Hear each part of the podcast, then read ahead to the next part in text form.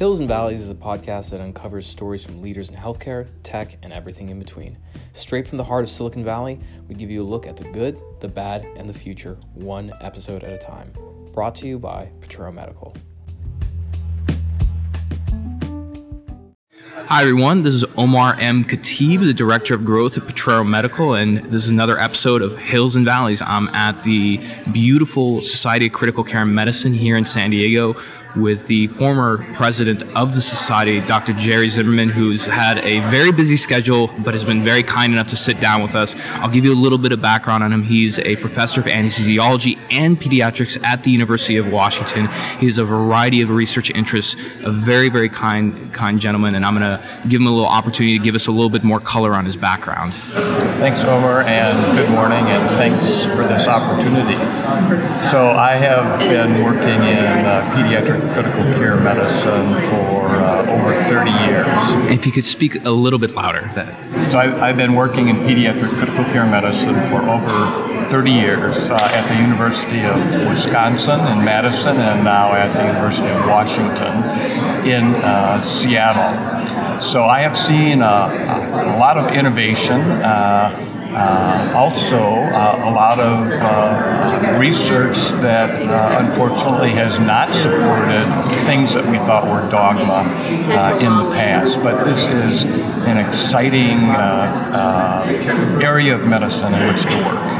You go to work and you come home and you know you've made a difference. And the other thing that's fun about working in critical care is that new things, new technologies, uh, frequently filter through the ICU uh, first. And uh, so it's a, an exciting, albeit stressful environment to work, uh, but we have the advantage of really going to work every day and seeing how we can make a difference. Fantastic.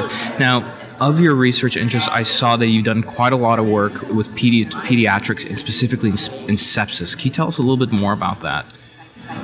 So, yes, I have uh, been a researcher in sepsis, I guess, essentially since the beginning of my career.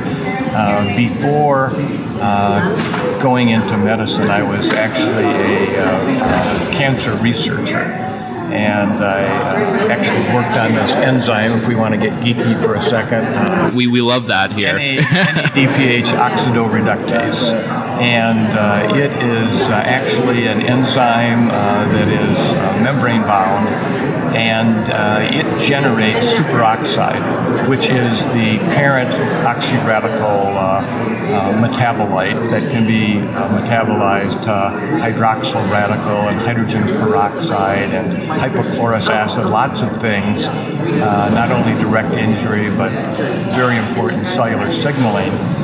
And I did that as part of uh, my cancer research work. When I became a doctor, and actually during my fellowship, had the good fortune of uh, working uh, at NIH uh, for my research. Uh, I sort of translated uh, what I had done before to the same enzyme, but on the neutrophil. Oh, and okay. Neutrophil is the like infantry person that shows up uh, before just about anything else, maybe complement. Uh, but uh, this generation of uh, oxygen, reta- oxygen radical metabolites is a, is a key aspect of the host response syndrome involving inflammation. I mean, sepsis is typical, but other things uh, as well. So that's sort of how I got into it as a uh, physician. Uh, and over the years, uh, I am, have been involved with uh, diagnosing sepsis. This is actually the, the neatest, uh, the sexiest research that I'm involved in right now. Hmm. company in Seattle, treating sepsis. we are currently about to launch, hopefully, a clinical interventional trial related to steroids, and then very interested in uh, long-term outcomes after sepsis. In fact, right now we are uh, waiting for uh, decisions trying to get the uh, results of long-term uh, follow-up uh, of children after septic shock and their quality of life, the burden and the duration of that morbidity following pediatric sepsis. So I really am in, interested in the continuum of care. That's the focus of this meeting uh, for children with sepsis. Interesting. And it's fascinating to hear so you get so excited about it because when we think about sepsis, I mean, this is a disease that it, it can be caused by so many different things. It really is a true black box in medicine. And so, do, do the complicated, sophisticated problems like that, is that what drew you into sepsis and perhaps critical care medicine? I think what drew me into critical care medicine, uh, now you're getting up close and personal for sure. I was originally going to be uh, an adolescent medicine uh, physician, and it turned out during pediatrics, my first rotation was in the PICU, and I, I had this rotation, and I said, "This is what I want to do." Uh, it is uh, not that adolescent medicine isn't important at all. That's not the point, but I got so worked up and excited about uh, actually making a difference in real real time. I think I think all critical care providers are obsessive compulsive uh, uh, disorder people. Uh, they want results now. Uh, they run towards the resuscitation, uh, uh, the code blue signal, et cetera, et cetera. So, for people who like that, and they're all here, this is an exciting place to be, and, and sepsis is just one part of that. So let's, um, you know, you gave us a great view from the top of the hill, but let's kind of go deep into the valley in terms of what happens when we don't find new ways to not only innovate, but perhaps let go of old paradigms and dogmas in medicine. How, how bad does sepsis become? Because from my understanding, it's it's at the level of a worldwide or global crisis for how many people it, it kills. Well, in fairness, uh, the the World Health Organization has, has made a difference in the last uh, 10 years. But let me just preface that by saying that in 2019, every three seconds, someone in the world dies of sepsis. Wow. Seconds. And there's a big burden, especially in children who are less than five years of age, basically defenseless. Uh, there's a big burden on moms who are giving birth to children, very high risk group around the world. And uh, this has uh, not only a, a, huge impact on mortality, uh, but we, we now know that adults and children who survive sepsis, this, this does not go away. There's a big impact on their how they live their lives for children, we know at least a year out. How does it not go away? Is it because it affects other organs in the body, or what happens? Well, uh, almost certainly related to the degree of organ failure when you're really critically ill. Uh, your quality of life is affected. You can't think clearly. You don't pay attention in school. Uh, you don't go back to your job. You're weak. Um, uh, one of our ICU Heroes Award uh, Daryl Rakes, who was presented during the opening ceremony, uh, came down with adult acute respiratory distress syndrome after knee replacement surgery. Mm. He, this is years ago, and he's still challenged uh, physically, uh, uh recovering from that uh, incident that also involved uh, sepsis. So now he's he's a hero because he's an educator and he's an advocate for pe- people facing post-intensive care syndrome. Wow. But this does, I mean, sepsis is sort of the uh, uh, gold standard for thinking about this. This problem does not go away when you leave the ICU mm. or the hmm. hospital. That's a big, that's a very interesting point because I think it seems that many decades ago with medicine, it, the idea was how do we best identify different pathologies based on symptoms and what we're seeing and it seems that now we've gotten much better about it because of technology because of you know the practice of medicine so now it's more about how do we catch it before it happens and then what do we do to intervene well you just in my opinion you just asked the most important question is there a way that we can identify somebody with an infection before they transition to what we call sepsis. which is uh, an infection involving an organ dysfunction, which this person now needs intensive care, if it's even available. So that is a, a, a key question, and uh, the uh, new sepsis 3 criteria. Uh, I, I, think there's lots of controversy around it, but personally, uh, I like this new effort uh, because there was uh, actually an effort to talk about the way that we identify the at-risk pa- patients with data, rather than people just sitting around and developing a consensus, which with experts is, is a good way to go about as a first uh, starting point. But uh, these uh, people who were involved in Sepsis 3 uh, actually looked at data longitudinally over time. The mm-hmm. patient's in the ED, uh, he might have a suspicion of being infected, and then sometime later he ends up in the ICU with some type of organ dysfunction. So, what were the predictors a few hours ago of what was going on with this patient that would have predicted that ooh, we need to keep an eye on this person because he's going to have a high likelihood of being sick and needing critical care. Mm-hmm. So these are all clinical criteria that we can measure that uh, a nurse or some other mechanism gets into the electronic uh, medical record.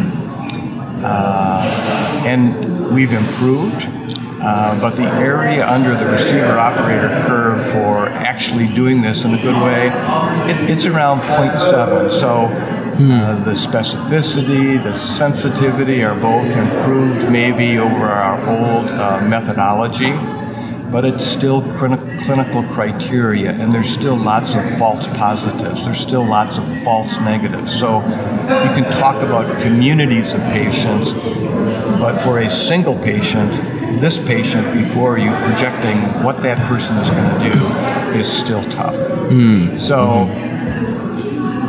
There is definitely room in the future for sepsis 4 or sepsis 5 for uh, addition of other data input, power analysis of signals uh, that just don't look at a single point in time of a temperature or a respiratory rate, but over time, uh, there is an opportunity to look at the genetic makeup of this person who has a fever. And because this patient's genes are like this, whoa, we better pay attention to this because this person has a high risk of becoming hypotension hypotensive, or actually looking at uh, gene expression or protein uh, expression in real time.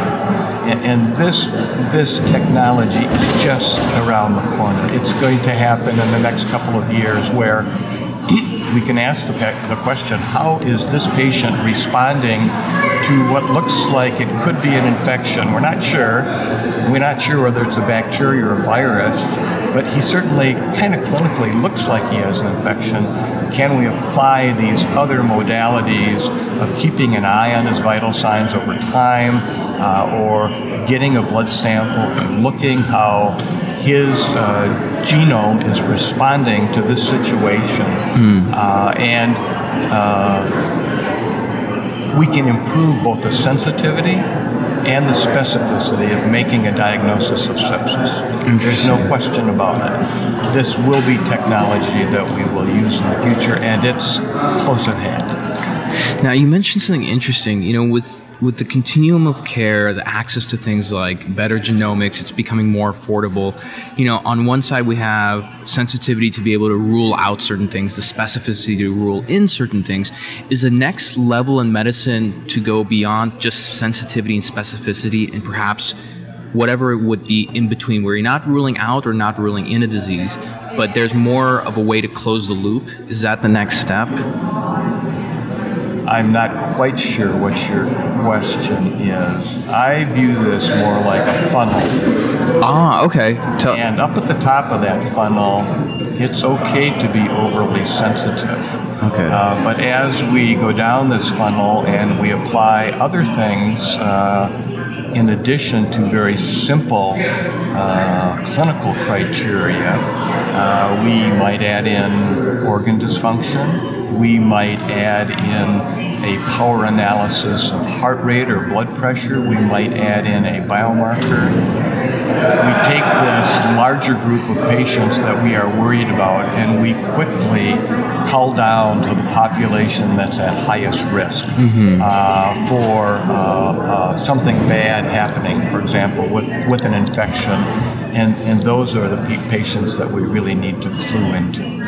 So I it see. is definitely a spectrum, and uh, everybody, you know, responds to in, uh, injury or illness like an infection uh, differently, but we are learning now that well we've known that it's it's the host the person not the infection that ultimately really gets you in trouble mm. and if we can define that better I, I, I, think ultimately we will be able to take care of patients sooner and more accurately than we have in the past. Absolutely. So it seems that being being more focused on say if you have 100 patients not all 100 of them are going to be treated the same. Not every person should be treated the same right?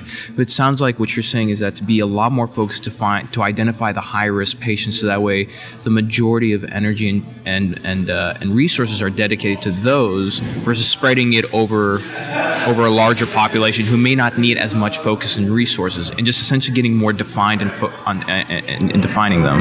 Yes and i first of all i have to say that uh, to put this in the proper perspective, uh, this is an ideal state, and that's what mm. we should be uh, trying to achieve. Uh, closing this gap between resource limited settings and countries who have everything is really what the whole all of us need to be thinking about as we as as we do our work in this area. Uh, and I, I guess we have lots of evidence that technology gets less expensive as we uh, increasingly uh, use it. But I just wanted to say that in in preface, but in preface as a preface to you know what I'm going to say next. Mm-hmm. The best example of what you're talking about right now. You're talking about personalized medicine, and everybody's talking about personalized medicine. Well, great, but give me an example. Where are we going to go with that? Well, mm-hmm. there, there's two things that I'm very close to. Um, treating patients uh, with refractory uh, hypotension, cardiovascular failure, and sepsis. I guess is you know the most common scenario. Mm-hmm. And the question for at least five decades has been: Do this does this drug class, corticosteroids, the one we use nowadays is hydrocortisone. Does, does this drug class improve outcomes? Mm. And there have been, I don't know, 20 or 30 adult trials. Uh, there's four uh, contemporary adult uh, trials uh, in this area that are, you know, very well designed, uh, big numbers, uh, and important results. And of these four trials, two of them conclude that corticosteroids don't make any difference. And two mm. other trials say, well, actually they do they reduce not only uh, the time of shock, they also reduce mortality, which is ultimately what you want to see. If you do a meta analysis of all of these four uh, trials, uh, on the forest plot in that diamond, summary diamond, you know, it is just you have to get your magnifying glass out. It is left of the line, but it is almost kissing it. Mm. So this is not a kablamo intervention. uh, it, it helps, uh, probably, but probably in specific patients. I see. One of the groups of specific patients that I think uh, adult investigators might say in terms of precision is the patients who are sickest, who require the largest amount of support for their low blood pressure with sepsis, this is the group that many people believe would most benefit from this intervention. Oh. And instead of exposing all of these other patients to corticosteroids, which further downregulates their adaptive immunity and places them at increased risk for not clearing the infection, uh, reactivation of viruses, or getting a hospital acquired infection. Just don't treat that group with corticosteroids and, and get rid of that risk and really focus in on these much sicker patients. Mm. That's a clinical cut for precision medicine. Then there is the uh, genomic work, and uh, there's people doing this, but Hector Wong, who is a pediatric intensivist at Cincinnati Children's Hospital, has been working on this for 10 years at least. Mm-hmm. And he has uh, identified 100 genes that are most upregulated and most downregulated in pediatric sepsis. And he's also identified a group of proteins that are differentially expressed in pediatric uh, sepsis. So he has both approaches, but cut to the chase, he, can, he has identified kids with different endotypes based on their messenger RNA expression. Uh, and uh, if you place the, if you plot this on a heat map, uh-huh. you can visually see these two groups of kids are different. It's easy to see. Based on the messenger RNA. Based on the messenger wow. RNA expression. And there's this group here on the left, and the heat map is almost blue. What does that mean? It means that these genes are all downregulated. What are these genes, Hector? They're all, not all, many of them, maybe most of them are related to adaptive immunity. So, huh. in, in, in one group of uh, children with a uh, specific endotype, giving steroids for their septic shock actually increases their risk of dying. Whereas this other group, uh, who are not as downregulated, have a different endotype, different gene expression signature, these children actually can benefit from corticosteroids. So wow. that's that's really that's what the cancer people have been doing for a while, and it's very exciting. This is just one little tiny snippet, but that is a good example of how how we could use precision medicine to identify the right therapy for the right group. And, and we are planning on prospectively validating this appro- mm. approach in a, uh, a group of uh, over a thousand kids, and we're just waiting for the final word on NIH funding. That's fantastic. Now, we're getting out of the valley, going higher up into the hills, into a, sort of a brighter future.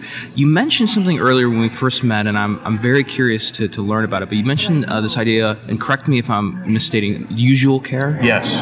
Tell me about that. So, usual care is um, the, the, interdisciplinary team for sure. Uh, I would say, you know, uh, with uh, uh, oversight from the uh, intensivist who is uh, helping uh, provide leadership for this team, uh, but a lot of focus on the infantry bed care providers. Mm. You know, the nurse is there, uh, the respiratory therapist is there. This idea of how do we provide this usual care for our patients, and why is it that important? Well, if you look at uh, children, in the 1950s, if you were a child and you had a diagnosis of septic shock, your chances of dying were probably about 80%. Now, if you have pediatric septic shock uh, and you're treated in a pediatric intensive care unit and you have organ dysfunction, your risk of dying in the hospital is about 10%. 10%. We have no magic bullets that have come along during that time. The only thing that has changed is how we provide this usual care to our patients. 50 years ago, nobody washed their hands when they were in the intensive care. Yeah. And then Semmelweis came around. well, Semmelweis came around 150, 100 years ago, maybe 150 years ago, and, and said we should be washing our hands. But when I started as a pediatric resident, we didn't wash our hands every time we went in the room. Interesting. There were still people smoking in the hospital, in the intensive care unit huh. started. So we have made, uh, with quality improvement, uh, lots of changes. Like a, we used to just assume that when you're sick, you're going to get secondarily infected because your immune system is mostly downregulated. And, and that was just sort of inevitable. We'd put these central lines in, and, you know, probably, you know, we'll be careful, but they're going to get infected. That thinking is completely gone now. And mm. at most, in most hospitals, if you have an hospital acquired infection involving a central venous catheter, this is a uh, this is a reportable event by that ICU, and it gets reviewed in some detail, and it's a black mark, a red mark, uh, with your care. So that is uh, sort of a, a, prologue to saying uh, the Society of Critical Care Medicine has uh, helped support this idea, this program called ICU Liberation. ICU Liberation, and okay. the A, B, C, D, E, F bundle.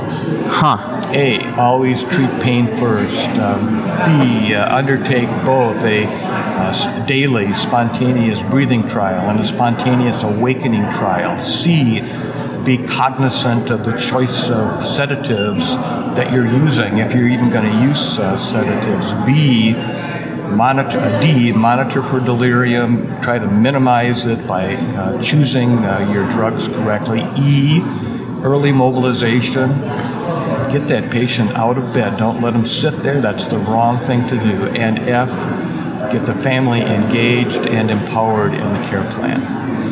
So in the last two years, the, there's been these two, I would say, landmark articles. The first was by Marianne uh, Barnes Daly and colleagues from Southern California, uh, published in Critical Care Medicine. And then this year, just very recently, uh, Brenda Pun and her colleagues two different studies that looked at this ICU liberation implementation with outcomes. And what they did is uh, very clever. They looked at the proportion of the bundle elements that were actually applied to given patients uh, over their course in the intensive care unit on a day to day basis. And what they found was this dose response relationship. The greater the implementation of these six bundle elements, the better the outcome.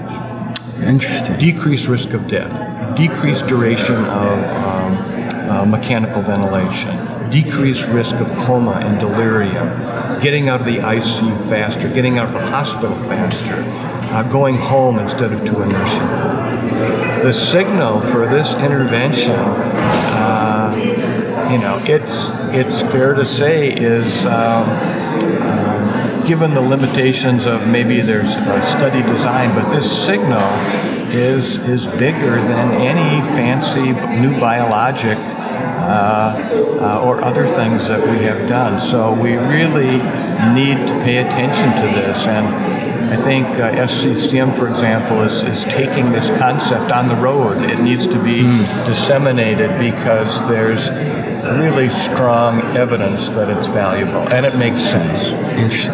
I have, I have a couple more questions again, and we want to be mindful of your time. So, you know, you mentioned some very exciting things. Uh, coming out from SCCM and coming coming from the war, hard work of your colleagues.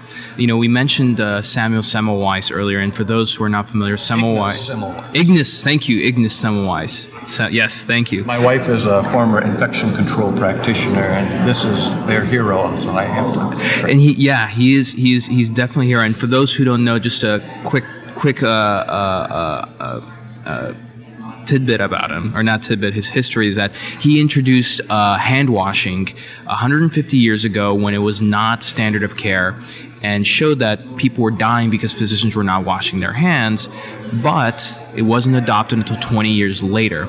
And there's this cognitive bias called the Semmelweis effect where you reject new evidence because you are holding on to an old paradigm. So with you're with physicians, you know, and nurses who might be holding on to an old paradigm. How do you work together with the society and, and your colleagues to help them to help illuminate these new new ways and modalities of treating patients?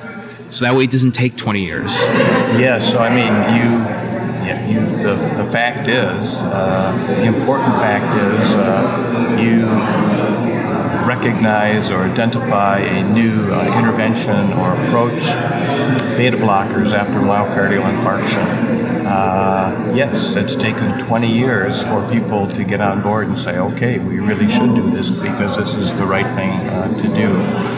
Um, you know, most most people uh, make their decisions on a variety of uh, with a variety of inputs. But a big, strong one is their training and their mm-hmm. experience. Mm-hmm. Um, yeah, obviously, we, we don't have uh, evidence for a lot of things we do, and that should be the gold standard.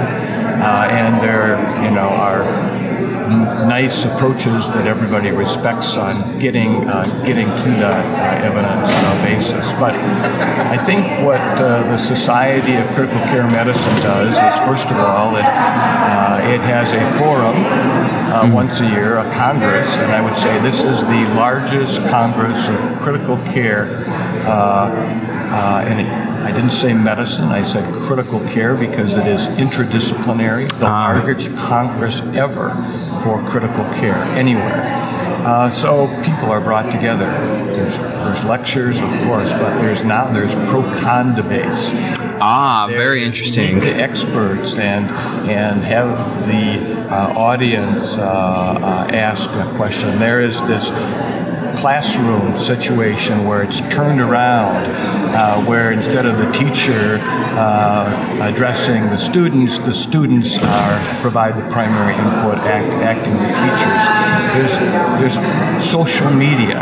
Uh, very active group on Twitter. We love it. Very active group on Twitter, and uh, another way of engaging people uh, uh, in what's ever going on. And the social media thing is now embedded in our all of our journals too. Critical Care Medicine, Pediatric Critical Care Medicine, and the new journal uh, uh, ICU Explorations.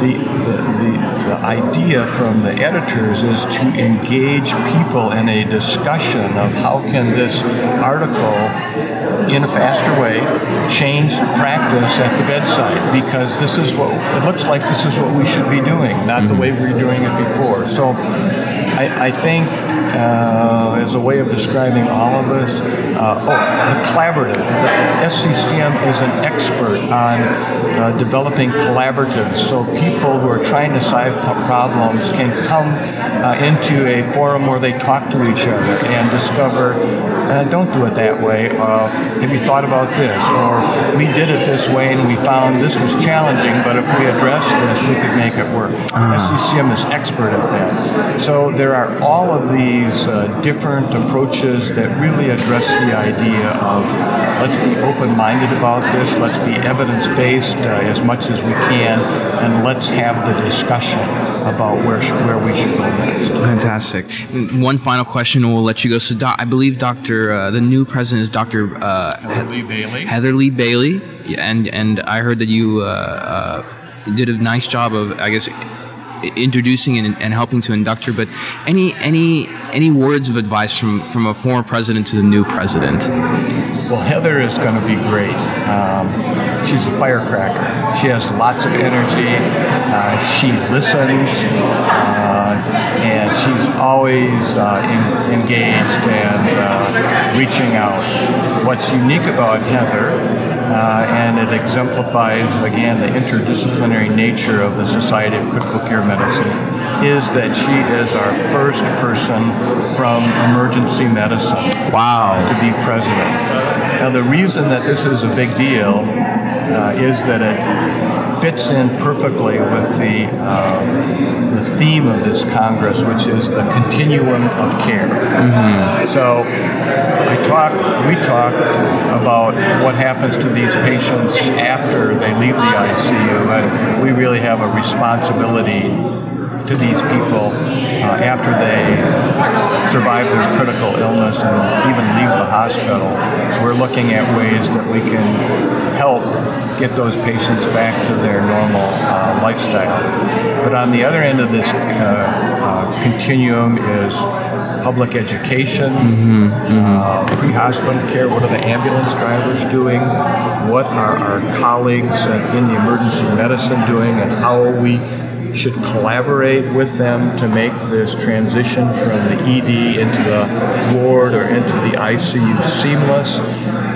Heather is going to be an expert uh, on, on getting uh, uh, that part of our job integrated uh, into what we're most familiar with. We Fantastic. need to be working on both ends. Absolutely.